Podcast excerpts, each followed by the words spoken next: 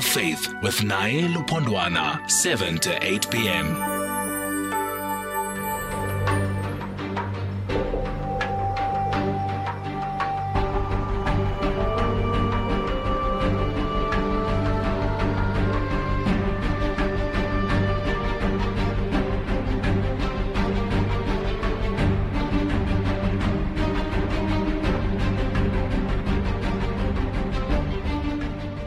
we go. Thank you very much, Midupi. He comes back at 8 o'clock and at 9 o'clock to update the news right here on SFM. Leading the conversation, we're together until 9 o'clock. That's just a hint in case you didn't know. Good evening and welcome. You're listening to Facts of Faith. This is the first of two hours. My name is Naye Lupondwana. We are together until 9 o'clock. We have a lot lined up for you. Hopefully, we'll be able to present it to you. But before we even get down to the nub of the issue, I do wish that you could join in the conversation as we open the conversation right now. Send your text messages and your voice notes. I'd like to hear what you have to say in the matter so that as we continue with the conversation, we have what you think and hopefully we can play your opinions as we go. Have a little few glitches happening on our side, but we're hoping to manage all of those as we continue. Our question for tonight, and this is a question I do believe is very simple Are South African faith leaders complicit where high stats of GBV are concerned? We have seen the numbers ever increasing while other numbers like crime that has to do with robbery and all, all those they fluctuate some one year they're up one year they're down but as far as gbv is concerned it would appear as though the numbers keep going up we are not quite certain what can or should be done by religious leaders, but we know for a fact that they should be able to do something. I don't know what it is. At the recent GBV summit, Religious leaders have been blamed for turning a blind eye on gender based violence, specifically within their own churches or within their religious organizations. The Presidential Summit on Gender Based Violence and Femicide in Johannesburg on Wednesday revealed this, and I'm not quite sure. Again, if this is something that they all accept or agree with, but this is what came out at the summit. The Presidential Summit on Gender Based Violence and Femicide on Wednesday uh, revealed this matter, and I thought perhaps it would be interesting for you. Tell us what you think. What do you see as the role played by your religious leaders? It was the second presidential summit on gender based violence and femicide, exactly four years to the day where a pledge was made to end the violence that men perpetrate against women and children in South Africa Now, you see that perhaps I, I, stalled a bit there when I said men, because there's a growing conversation, a growing debate around this issue, around whether it is men or some men, or whether we should even be qualifying that not all men are trash. It's another conversation altogether, but I'm just explaining why you heard that stall there in our conversation. The first presidential summit on GBV and femicide in 2018, the president addressing the guests said, uh, after the summit, this is what he said, after the summit, he requested Parliament's president, presiding officers and to all to call to everyone. He threw a call specifically to those who are in leadership to call a special joint sitting of both houses, both houses of parliament, to announce the action plan to be adopted. Hmm? The plan, he said, was embraced by members of parliament representing all political parties, and we're not quite sure how far we have gone since then. Four years down the line, how far have we come?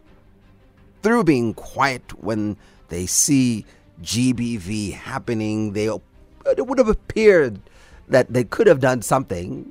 Again, I know you're probably going to be asking, what? Because that's what I'm also asking. What can religious leaders do? Surely these are not police officers who can come and arrest somebody. What can we do? What do we want them to do? If they can do something, are they doing it? That's our question for today. Are South African faith leaders complicit where GBV is concerned. I'm Naye Pondona. This is Facts of Faith on SFM. Let's begin. The views and ideas expressed in this program are views expressly of the people sharing them and not of the anchor or that of this broadcaster. All persons, juristic or natural, are to be held responsible for their own representations offered on this program by their agents and not this corporation. Any and all consumption of our conversational substance is entirely at your own discretion. Please be advised that this program airs subject matter that has the potential to destabilize and challenge your intellectual equilibrium. If you are excitable, profound caution when consuming our subject matter is advised. Participation in this program is a voluntary enterprise and as such is expected to be considered and deliberated on. Kindly note that, just as the anchor is, all participants, guests, and callers are encouraged to engage in this our freedom of expression and any of our civil liberties responsibly. Naye Lupondwana on SAFM.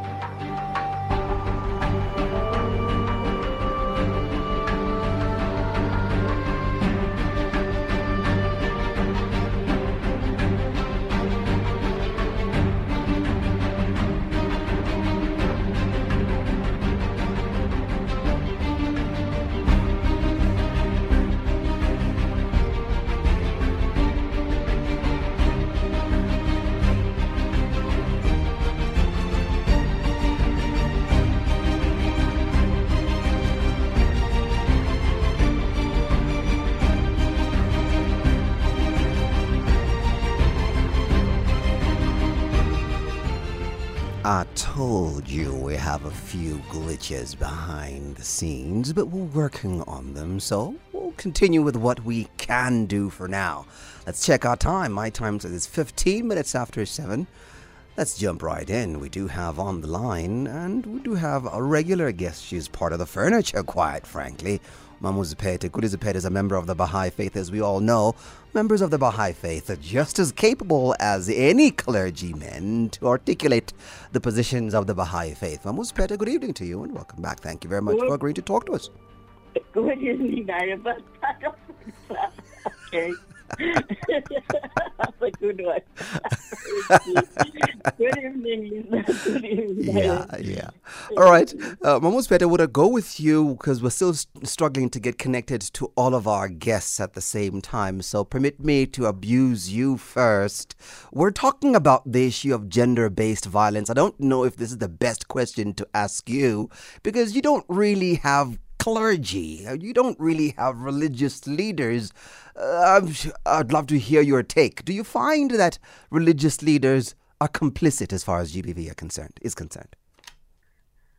Yeah, good evening. As you correctly say, really in the Baha'i faith, we the one of the laws that came is the abolishment of clergy, and but in having said that, we the, there is still leadership in whatever form or it is.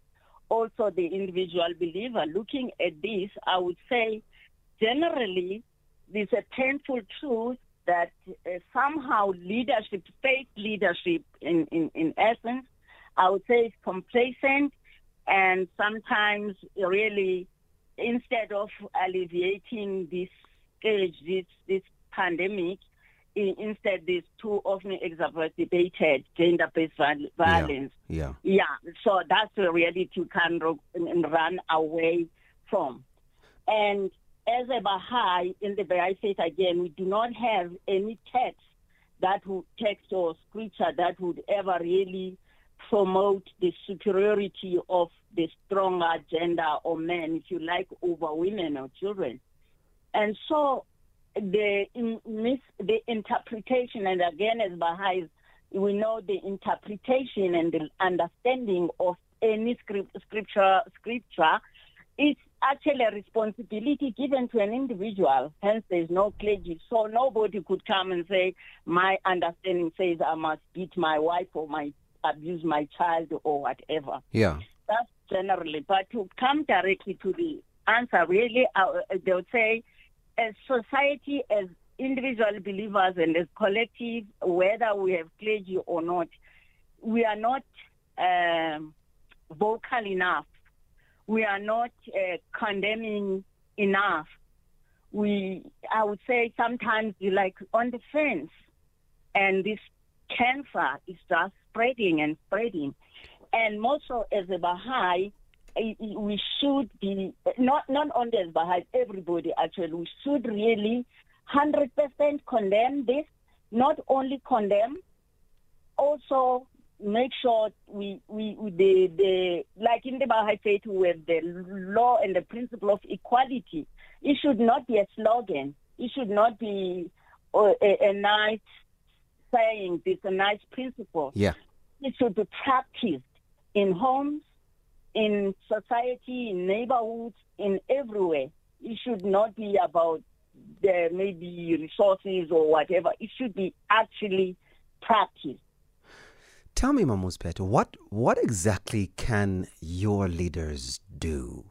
Really, I'm talking about what can literally affect the numbers going up. I'm hearing you saying the leaders are not condemning it enough, as though condemning it is going to change anything. Uh, they are not uh, talking, they are not loud enough. Really, I've, I've heard this ad nauseum that people need to condemn it as though abusers or criminals or evil seeds to condemnation. Condemn them all you like, but they continue anyway. How many times have we spoken against crime, but criminality continues in this? So, what exactly do we expect religious leaders to do about GBV? Uh, my take would be uh, the, commun- the religious leadership and communities should have practical um, activities in building communities in that will it will focus on building communities that will focus on getting rid of violence. Uh, one take I can take, for example, as a is to engage in the fund in the fundamental issues: who we are, what our purpose is in life, how are we to relate to one another for example, we have talked about family. What do we understand about family? Because the patriarchy or the stronger one starts there.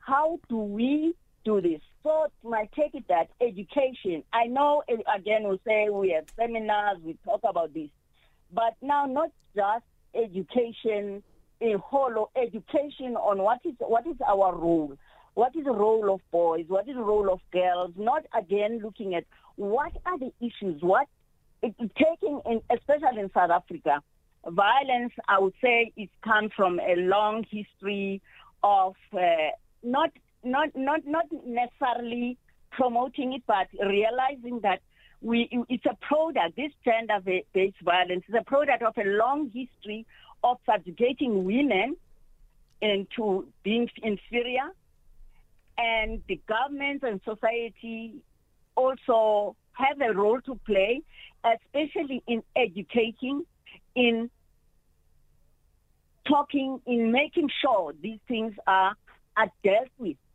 okay. practically. Okay. Yeah, practically. Yeah. Not just condemning, but how do I raise my boys, for example? How do I talk with my boys? I have three boys. How, how, how do they see themselves to their sisters? How do they see themselves to their wives? Yeah. So my daughters as well, I have two daughters. How do they see themselves in the society? Got it. These Got are it. the practical things. Okay. Yeah. Now take note, South Africa. What Mamuspete is talking about is what can be done by society and families. This is not about religious leaders, and I still am curious to hear what is it that is expected of religious leaders. Let's bring in another guest. Daniel Gennrich is a long-standing social HIV and gender activist and a lay canon. I'm not quite sure what that would mean. Perhaps uh, Daniela will, will clarify in the Anglican Diocese of Natal. She has extensive experience as an NGO director, consultant, and workplace leadership and life coach. That's a CV and a half. Daniela holds three master's degrees, the last in gender, religion, and health, and has led a number of publication projects. Daniela Gennrich joins us on the line to give us some perspective on this. Good evening, Daniela, and thank you very much for agreeing to talk to us. Good evening, Naya. Thank you so much for this invitation and greetings to your listeners too. am, am I understanding that you're a lay preacher or a lay priest in the Anglican Diocese of Natal? I have been for 20 years. Okay. I am currently um, on a little bit of a break Okay. Um, because I've, I'm very involved also um, in a national movement um, called We Will Speak Out South Africa, which also hosts a national faith action to end gender-based violence, which Okay. is an interfaith movement. Okay. Um, so we, we work also more broadly. Okay, okay. Let's jump right in, Daniela. Yes. What exactly are we talking about here? We're talking about uh, religious leaders being complicit. Are they? Do you find that religious leaders are complicit where GBV is concerned? Well, should, should I say, are you, since you're part of the, gra- the gang? So uh, what I can tell you is that the uh, the the faith sector is very fractured. There's a lot of, uh, diversity, and um, I think throughout history, in all religions, there's been basically two two trajectories or traditions. The one has been kind of the kings and the priests and the hierarchies, and those whose main interest is to maintain the institution and the power relations that they hold in society. And um, and they are mostly men, and they have a particular interest to keep things as they are.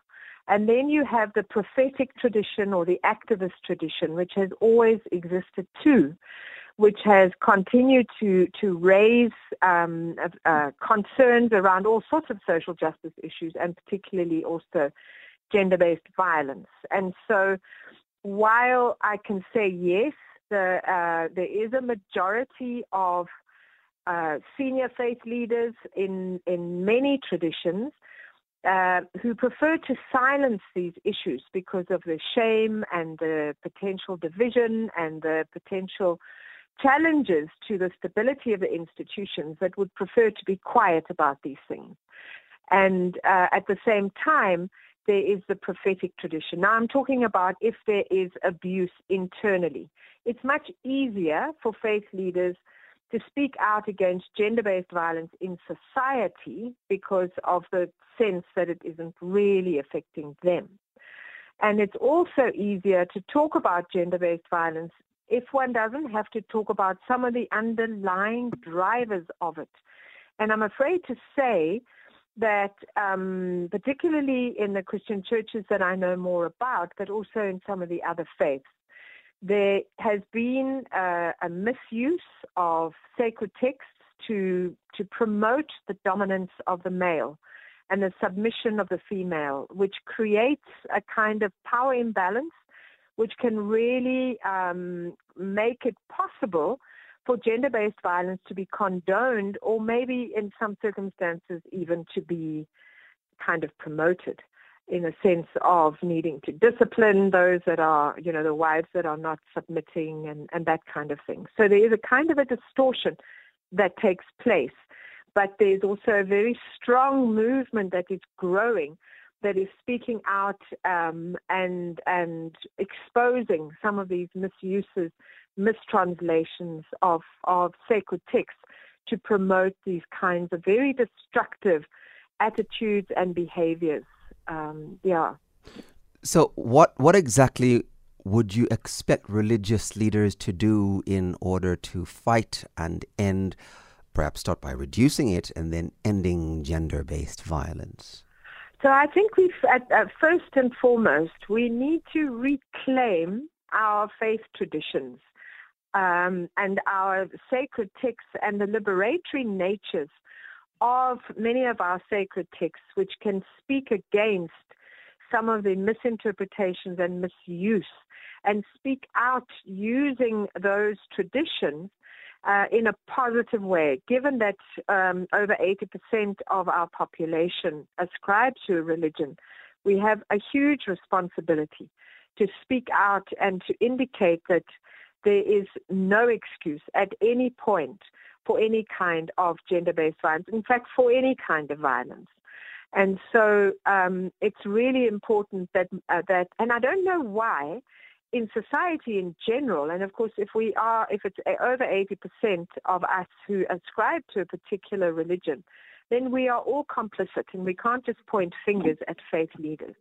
Mm-hmm. We have to say, how can we be quiet about gender based violence, but we make a lot of noise about crime and mm-hmm. and corruption mm-hmm. and all these things as long as we're not complicit. And it makes one wonder if it's something to do with an inherent long tradition of disrespect for the dignity of women and children that has made it so difficult to speak out against these kinds of abuses, which, which cannot ever be justified on any basis. I'm not quite sure I, I, I got your answer there. Are you saying this is not something to be done by religious leaders, but society in general? Yes, I'm saying that, but I'm saying also that religious leaders have a huge responsibility to take the lead because religions have such a deep influence from baptism to the funeral on um, how we understand ourselves, our relationships, our sexuality, our identities, and uh, how we use our power in our relationships. So, yes, faith leaders have a special responsibility, but I think what I'm saying is that um, we can't just be pointing fingers in one direction without recognizing that we all have that same responsibility to say, you know, we don't know how we got to this point, but we cannot tolerate it any further. It's, uh, it undermines our, our, our human dignity, our relationships, and, and our humanity. Okay let me just put it out clearly so that we all are on the same page. We have had yes. conversations about what should be done by men. We've had yes. conversations about what should be done by the law enforcement agencies mm-hmm. and what society mm-hmm. should be doing. Our conversation mm-hmm. for tonight is about religious leaders, and I'd yes. like us to focus our mm-hmm. attention on just religious leaders, not to say everyone else has no responsibility. We're talking about what can and should be done by religious leaders. Are we okay on that one, Daniela? No, absolutely. Yeah. That's why I'm saying faith leaders have a particular responsibility because of the level of influence, and they they work with people at their most vulnerable. And so, so the importance of the faith sector and faith leaders in speaking into this issue is absolutely critical and uh, and and because our all of our attitudes and our socialization are deeply influenced by our religious upbringing. I think also because of you know religious leaders in a way have incredible power because they invoke the the voice of God in a way which when used irresponsibly can cause so much more damage. What do you mean by used else. irresponsibly? What is it that um, is irresponsible use of the word of God? What are you referring to? So, if we um, if we teach using sacred texts that male are, uh, males are superior and men should dominate and should be uh, the leaders in all spheres, and women are inferior and need to submit to the authority of men in all and every circumstance. We are, in a way, misusing scriptures, and, and, and particularly the Bible itself is contradictory in many of these kinds of, of, of teachings. Um, and if we pick and choose the scriptures that promote particular kinds of power relations um, that do harm, we end up um, using uh, and invoking the word of God irresponsibly. Okay, uh, I'll, I'll yes. come back to you. We'll, we'll engage on that. I want to bring in our third guest, Prophet Lucky yes. Lebepe, senior pastor of TLC Churches, media personality, a robust human rights activist. Yes. okay, that's an interesting one. Graduate of five universities in South Africa and environmental assessment practitioner by profession. Prophet Lebepe joins us on the line. Good evening to you, Prophet. Prophet, and, and thank you very much for agreeing to talk to us. Good evening. Someone called you Brother Naye. Good evening, Brother Naye, and good evening, Sure. South Africa. Yes, yes, yes. that I can accept. that one I accept, Prophet. Do, Yes. do tell me, do you accept that um, uh, the charge that religious leaders are complicit where GBV is concerned? Gender based violence is progressing in part because religious leaders are complicit. Do you accept that? Is that true? What's your take? Um, many religious leaders who are probably listening will share my same sentiment that to even hear such a suggestion, it's a disappointment to say the least. To, to for someone to even make that suggestion that there's complacency within the interfaith community towards gender-based violence, that person would either be ignorant, one, or they are not informed about what is happening in our country. Number one, all campaigns, protests, organizations, community-based organizations that are, are, are standing against gender-based violence, all of them are interfaith formations. All of them are church formations, including the one that our first uh, uh, uh, uh, guest mentioned that she's involved with. The church is on the forefront. If anything, that is why even in this second presidential summit on gender-based violence that the president gave, the interfaith community was a key stakeholder. We as pastors and churches are involved. I don't know how many times I've been called to people's houses, how many times I have taken bleeding women in my car to the police station, how many times I've been in courts signing statements and you know bearing state witness to people that have been assaulted. For someone to come and say no, there's compliance. That person is sleeping somewhere. We don't know what they are looking at, but I'm telling you, there's no compliance at all. I hope you allow me in this show to tell you what can be done to resolve this thing. Okay. Because I'm telling you, uh, number one, the, the, the, we must understand that the church it's not a law enforcement unit. So we need to understand where our, our function comes in. What needs to be done? If that's the question, what must we do as the church? I would say let's march to the union buildings. Let's go and demand the amendment of the Criminal Procedure Act because it sabotages our effort to fight gender-based violence. A man who pays 500 for slapping a woman will do it again. As long as people keep the Criminal Procedure Act keep allowing these perpetrators to pay 500. People are paying a minimum of 200,000 for commercial crimes, but to slap a woman, you pay 500 and you leave, or you have police coming to your house to scare you with a paper that they call protection order. It's not going. That's why men are so violent. There is poor consequence management within the CPA. Until we say to the Minister of Police and the Minister of Correctional Services that people who kill women and chop them into pieces, like a gentleman who was referred by the President, who raped a child and slaughtered that child into pieces, such people don't deserve to live in our society. Criminals, I mean, death sentences must be imposed on such people. As long as we have got this poor consequence management and poor criminal liability within the law enforcement itself, we are not going to overcome this. So I'm saying to churches, let's not march again. Let, we have been marching, we've been picketing, mm. we've been wearing black T-shirts, we've been saying enough is enough. Right now, we must go and tell the president that the Criminal Procedure Act we have prescribed is too weak to deal with the violence that is in South Africa. We demand harsh sentences to perpetrators because unless we do that, we've been talking, we've been marching, we, we don't need another march. We need harsh sentences. A man who assaults a woman should not come out within 24 hours with a bail of 500. They should be confined to prison for a minimum of six months. They should remain there even under trial. If bail should be decided on any common assault, a minimum I would suggest 10,000 rand upwards.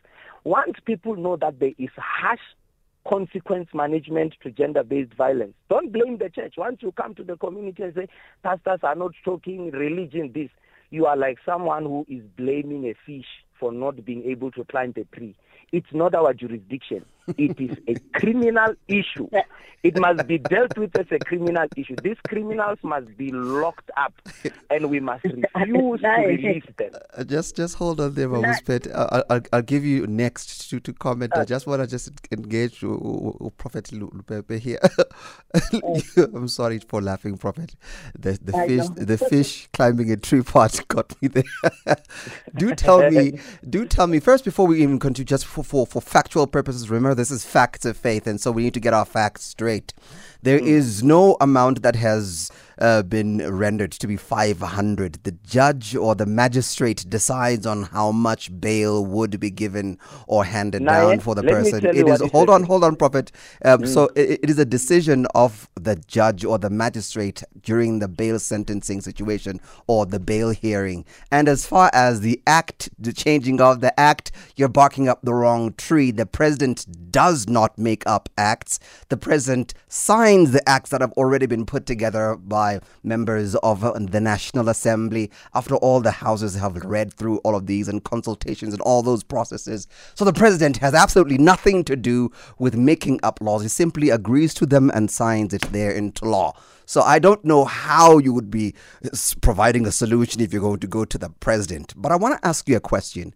You keep mm. on pushing it back to other people the police, mm-hmm. this, um, the magistrates, this, the president, this, the law, mm-hmm. this. Tonight, we're asking about yourselves. Are you therefore mm-hmm. saying there is nothing else you can do as religious leaders? Are you throwing your hands in the air and saying this matter is going to continue because we have marched enough, we have spoken enough, we have done everything? Is there nothing that you can do as religious leaders, Prophet? What the criminal justice is not doing is sabotaging our efforts as the church. Talking is not going to make people Tell us what you can do, Prophet. I understand what can and should be done by other players, yes. but we're looking at yourselves what, now as religious leaders. What can be done by religious leaders? What we must do as religious leaders is to do what I'm doing now criticize a weak criminal system that is not arresting criminals and perpetrators, that is too lenient on people who are killing our children and women. We should be doing that. We should convert our sermons into boycotts against weak criminal systems. That's what we should be doing. We shouldn't be marching again. We have done enough. We have uh, we, we have established faith-based, community-based organization, 14 days of activism. We've been doing all of that in this country. Right now, the ball stops in the courts and in the prison. If those people don't help us to do what we are so eager, I'm telling you right now, I have transported countless. Yeah, you've said that. I don't want you to repeat it there, Prophet. I, we heard that loud and clear. No one no, is no, disputing what to, you have no, done. I wanted to respond to the issue where you were saying that uh, the magistrate decides on, on, on the amount of the bill. People came even before they appeared in the court.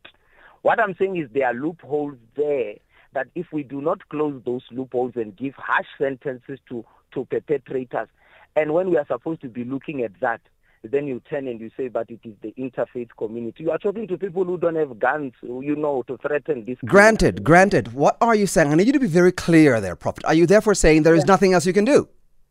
Nothing else wow. that can be done. We have done enough. Mm.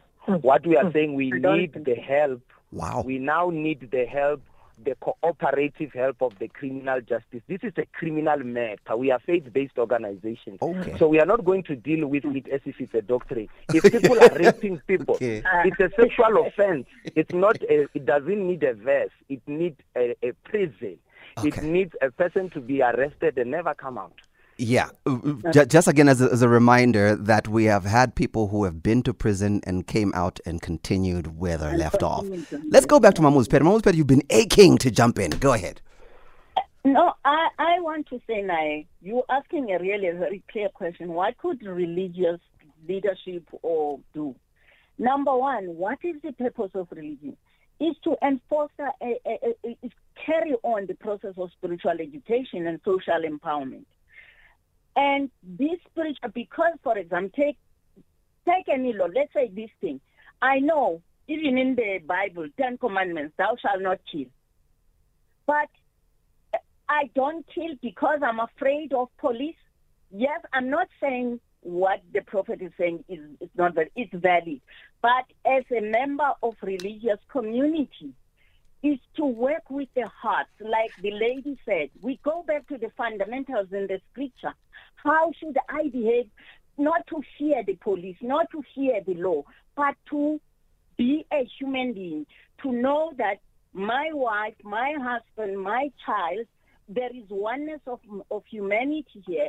And if I'm violent to that person, that other person, whether it's my neighbor, I'm violent to myself.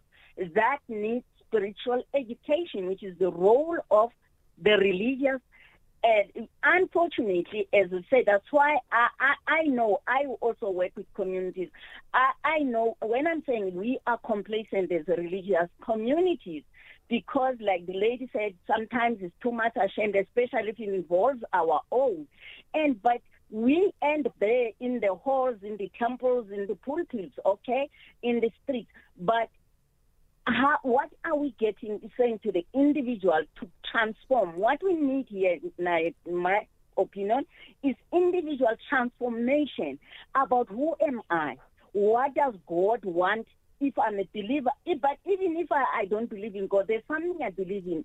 No custom, no tradition can promote this or be complacent about this. I'm con- uh, I'm not ashamed to say we are complacent. Yes, we are marching.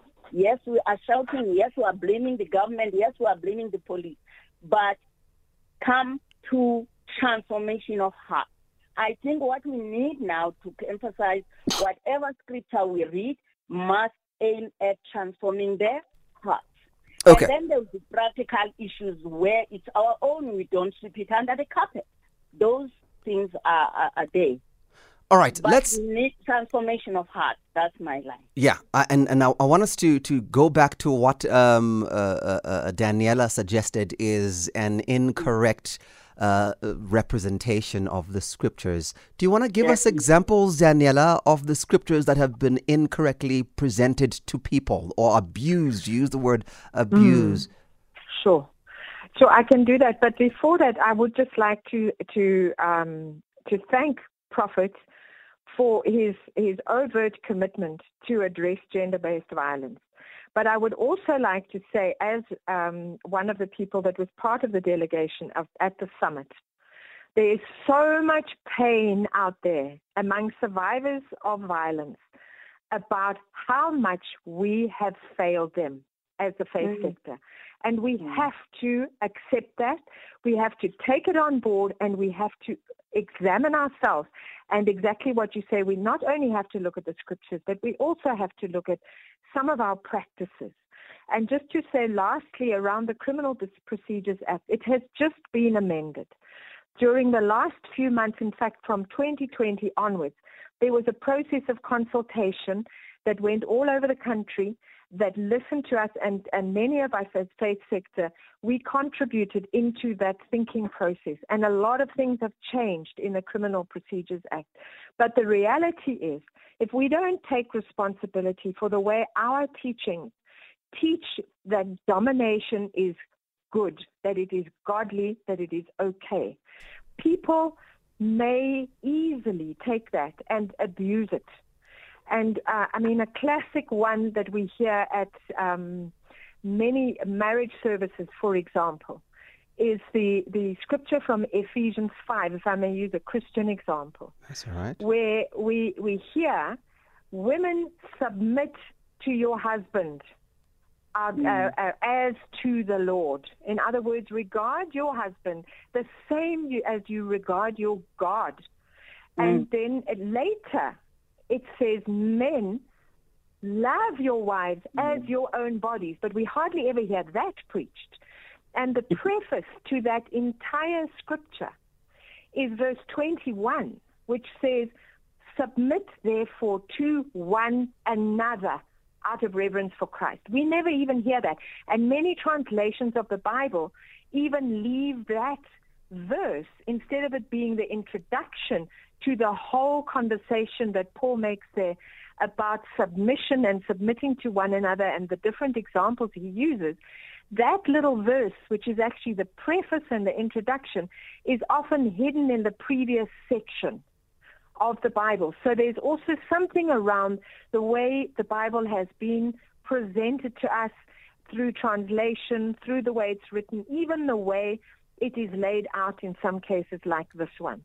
That is a classic example for me um, how we take isolated verses in Scripture and we don't read the whole passage, which is a profound teaching about how we need to respect one another.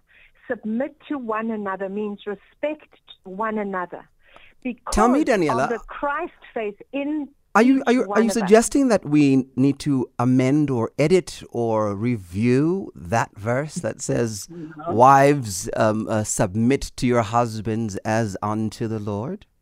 What Yes, I'm saying is that that is a verse that if you use it in isolation, right, then you are misconstruing it. You are making it a one-way street.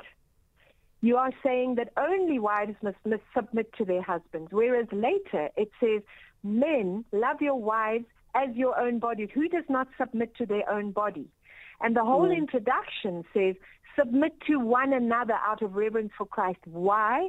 Because the spirit of the Bible is that we are all embodiments of Christ ourselves. And so if I abuse you, Naye, whether Yes. it's verbally or physically or sexually, I am abusing the image of God within you. Because Genesis 1, and it's the same in, in, in, in the Hebrew scripture, I mean, in the in the um, in the Quran and so on as well, Yeah. is that we are all created in the image of God and hold that image equally within us. Okay. All And, right. yeah. I want, I want to open the lines for anyone who'd like to join the conversation. This is your opportunity to join the conversation. I'd love to hear what you have to say. You're listening to all of our leaders saying what they're saying, and I'd love to hear what you have to say. And now I want us to just pick on the uncomfortable parts of our conversation that were left there. Um, the prophet is saying, and I'm, I'm asking both of you, Mam Ziphethe, and also yourself, Daniela, the prophet is pointing out a very clear and a very genuine part that these are religious institutions, not criminal justice institutions. And the issue of GBV is a criminal matter.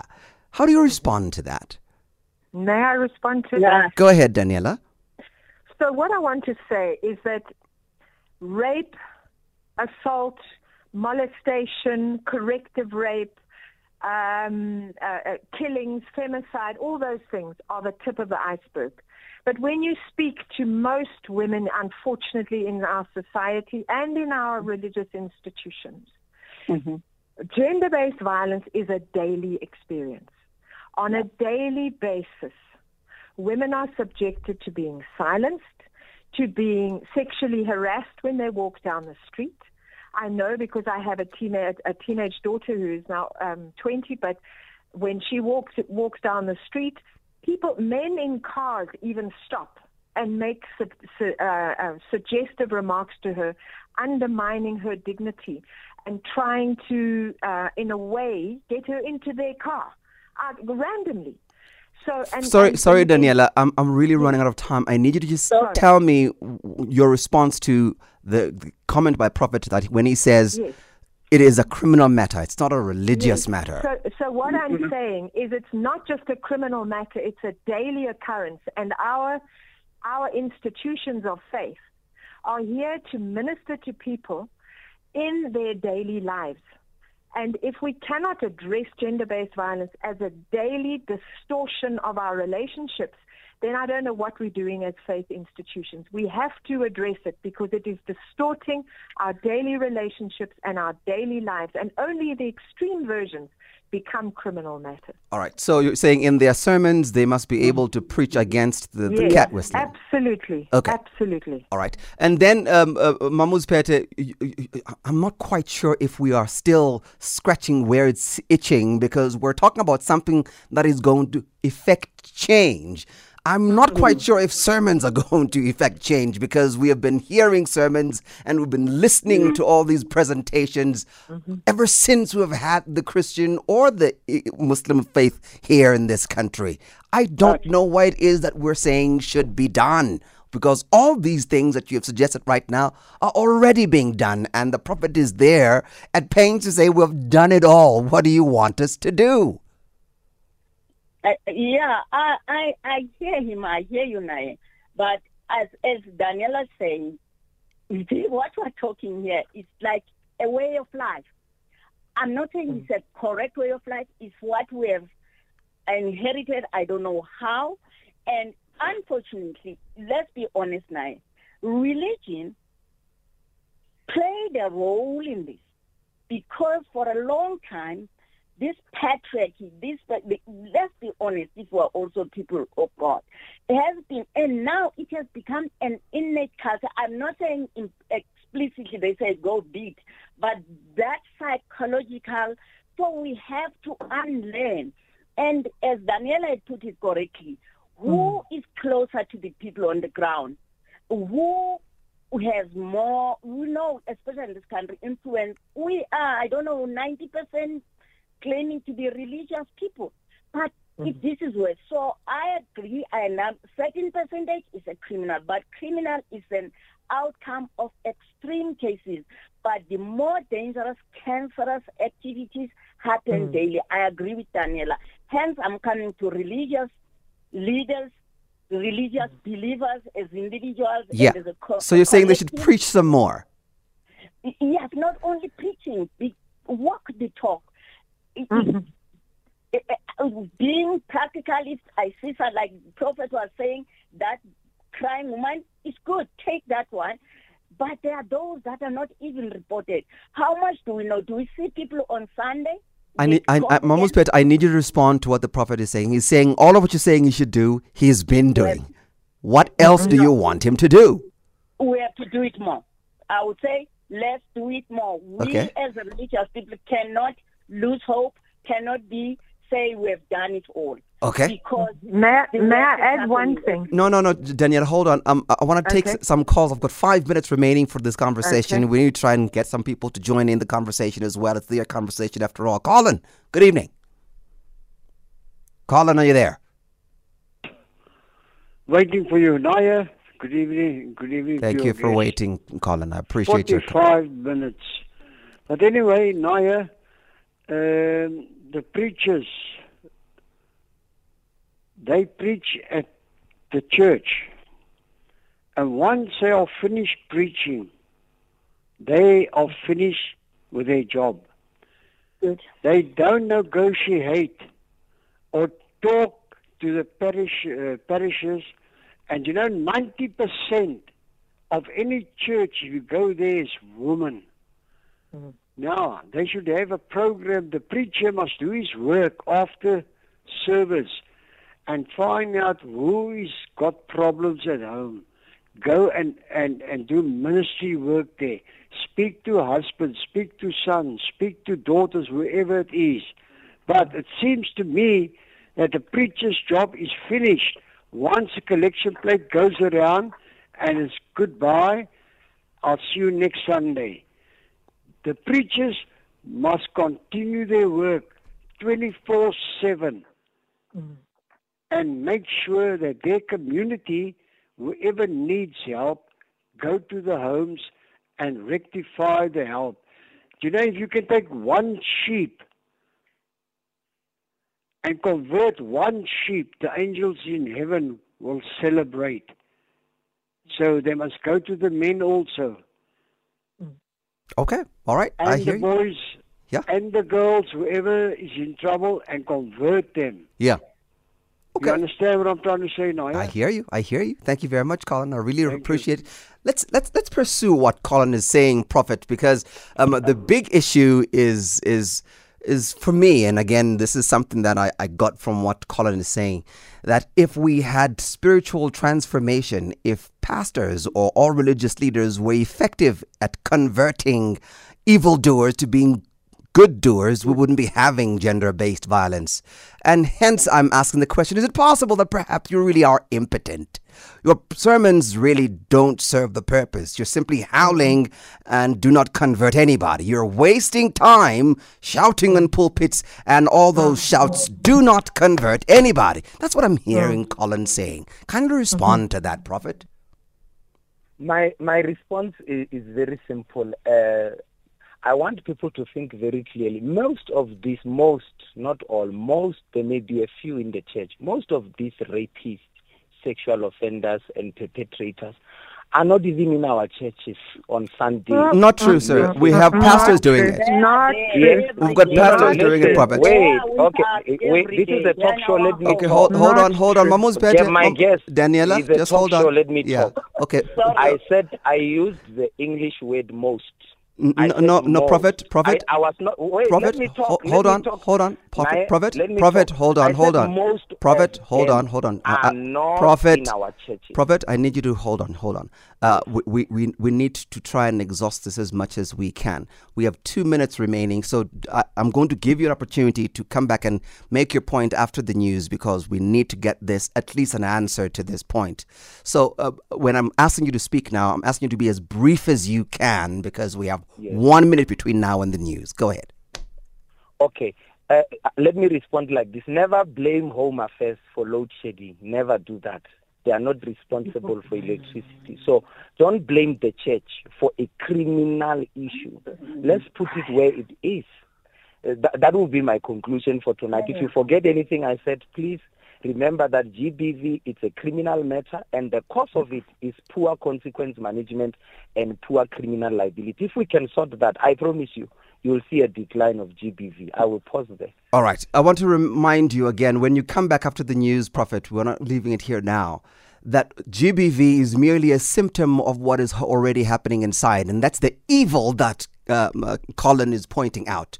Colin is suggesting that the evil that you allegedly are exercising at church did not happen. You did not remove anything.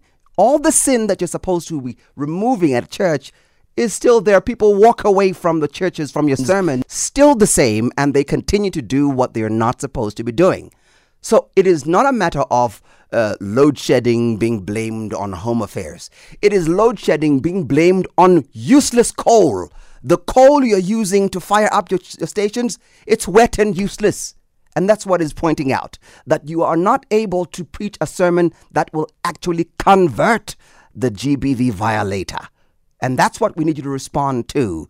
When you are not able to convert the sinner, the sinner continues to continue to have sin in his household. What do you do about that? Should we fire those wasteful preachers who waste pulpit time? It's 8 o'clock. It's time for us to go to the news, and then we come back after Medupi Makalimil. Welcome back and thank you very much for sticking around. That is Madupi. He comes back at 9 o'clock to update the news here on SAFM. All right, um, one text. Uh, Songa is very, very scathing there. Songa is a colleague here at SAFM. Um, Songa Zumapeka writes Religious leaders are among the rotten in our society. That's why their numbers are dwindling and their relevance is challenged, especially among the youth. The abuse in church is seldom lamented and rebuked. They don't pay taxes, they build no schools, well, actually, they do, or spaces of socio-economic importance. The black church, especially. And the church in general is largely a consuming institute or institution with very little reinvestment in its own society. Woo! Songezo. All right, his, he, he does shows here at SFM. He he weighed in there. Let's go back to the prophet. Prophet, um, you heard both of our guests very uncomfortable with you suggesting that, uh, uh, well, these perpetrators are not in the church. I'm sure you know perpetrators are sometimes the ministers themselves. You've seen this in the media. Surely that statement was a slip of the tongue, probably a Freudian slip. You know you should not have said that because it's not factually true. Never, Naya, never, never. I will not retract. I use the English simple word most.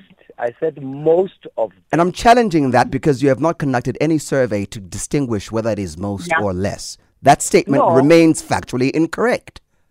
I have a lot of churches, and I have I have not had one member. You could have a lot of churches. Those churches do not amount to the 59 million South Africans No, we no, no, have no. in the But What I'm saying, what I'm saying is, I am not going to retract on the fact that I'm saying that a lot of sexual offenders and killers and murderers are not churchgoers.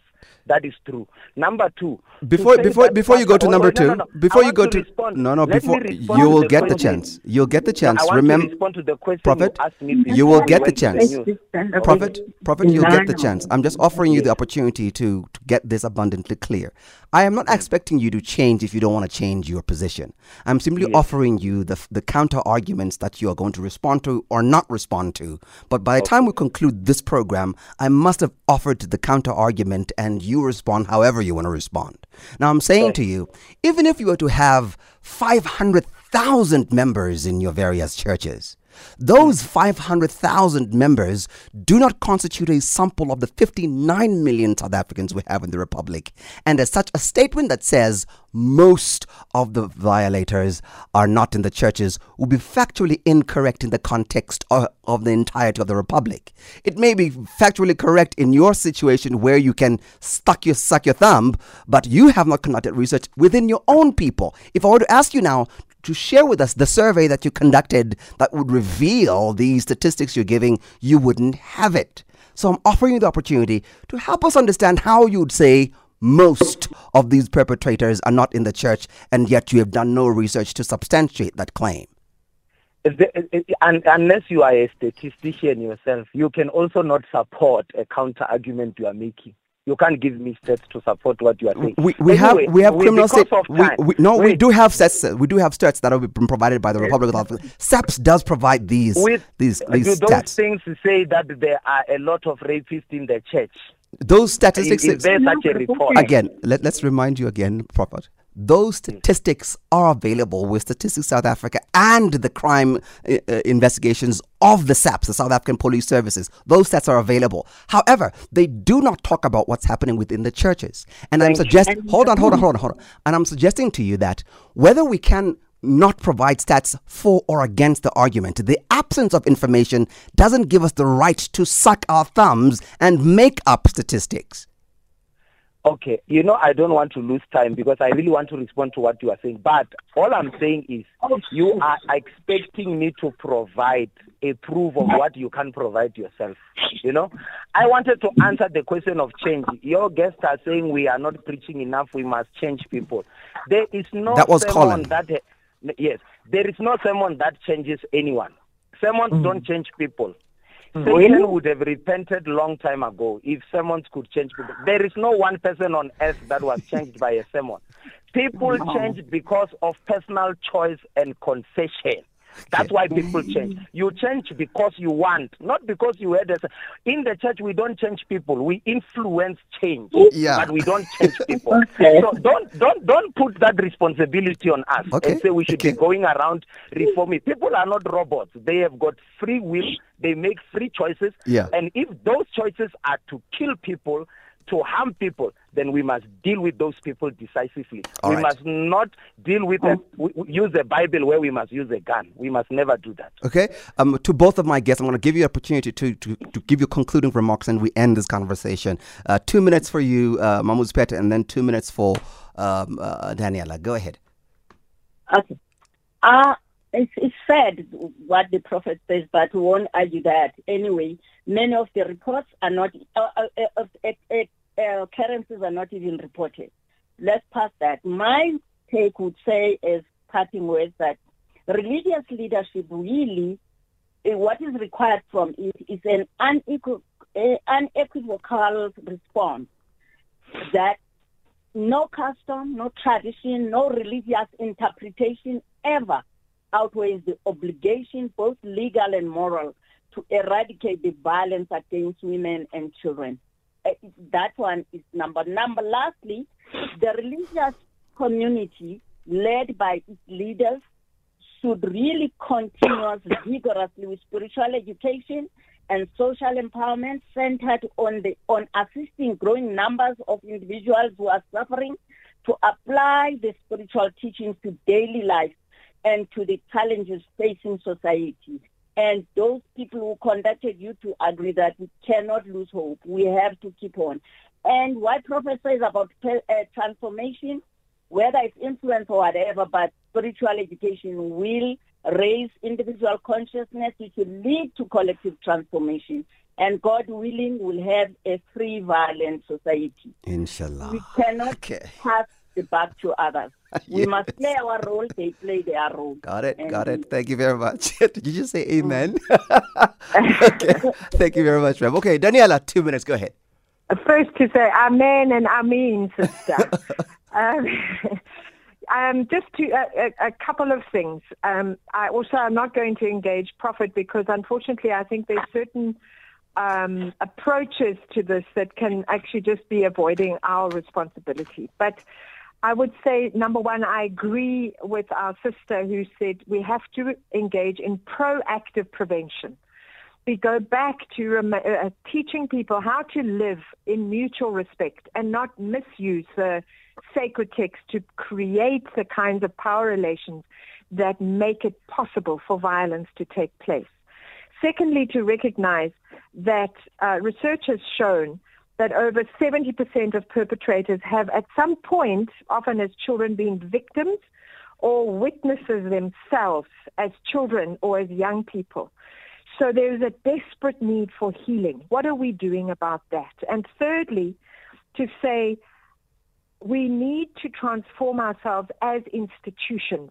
We cannot have hierarchical institutions that exclude women, that silence voices of survivors as well as voices of children, and then say that we are opposed to gender-based violence. We can't go and march if in our own institutions we are not inclusive, we are not safe, we preach against certain genders and sexualities and other things that people can't help in terms of their biological makeup, and then say that we're against violence when we even preach violence often in the way that we address these issues.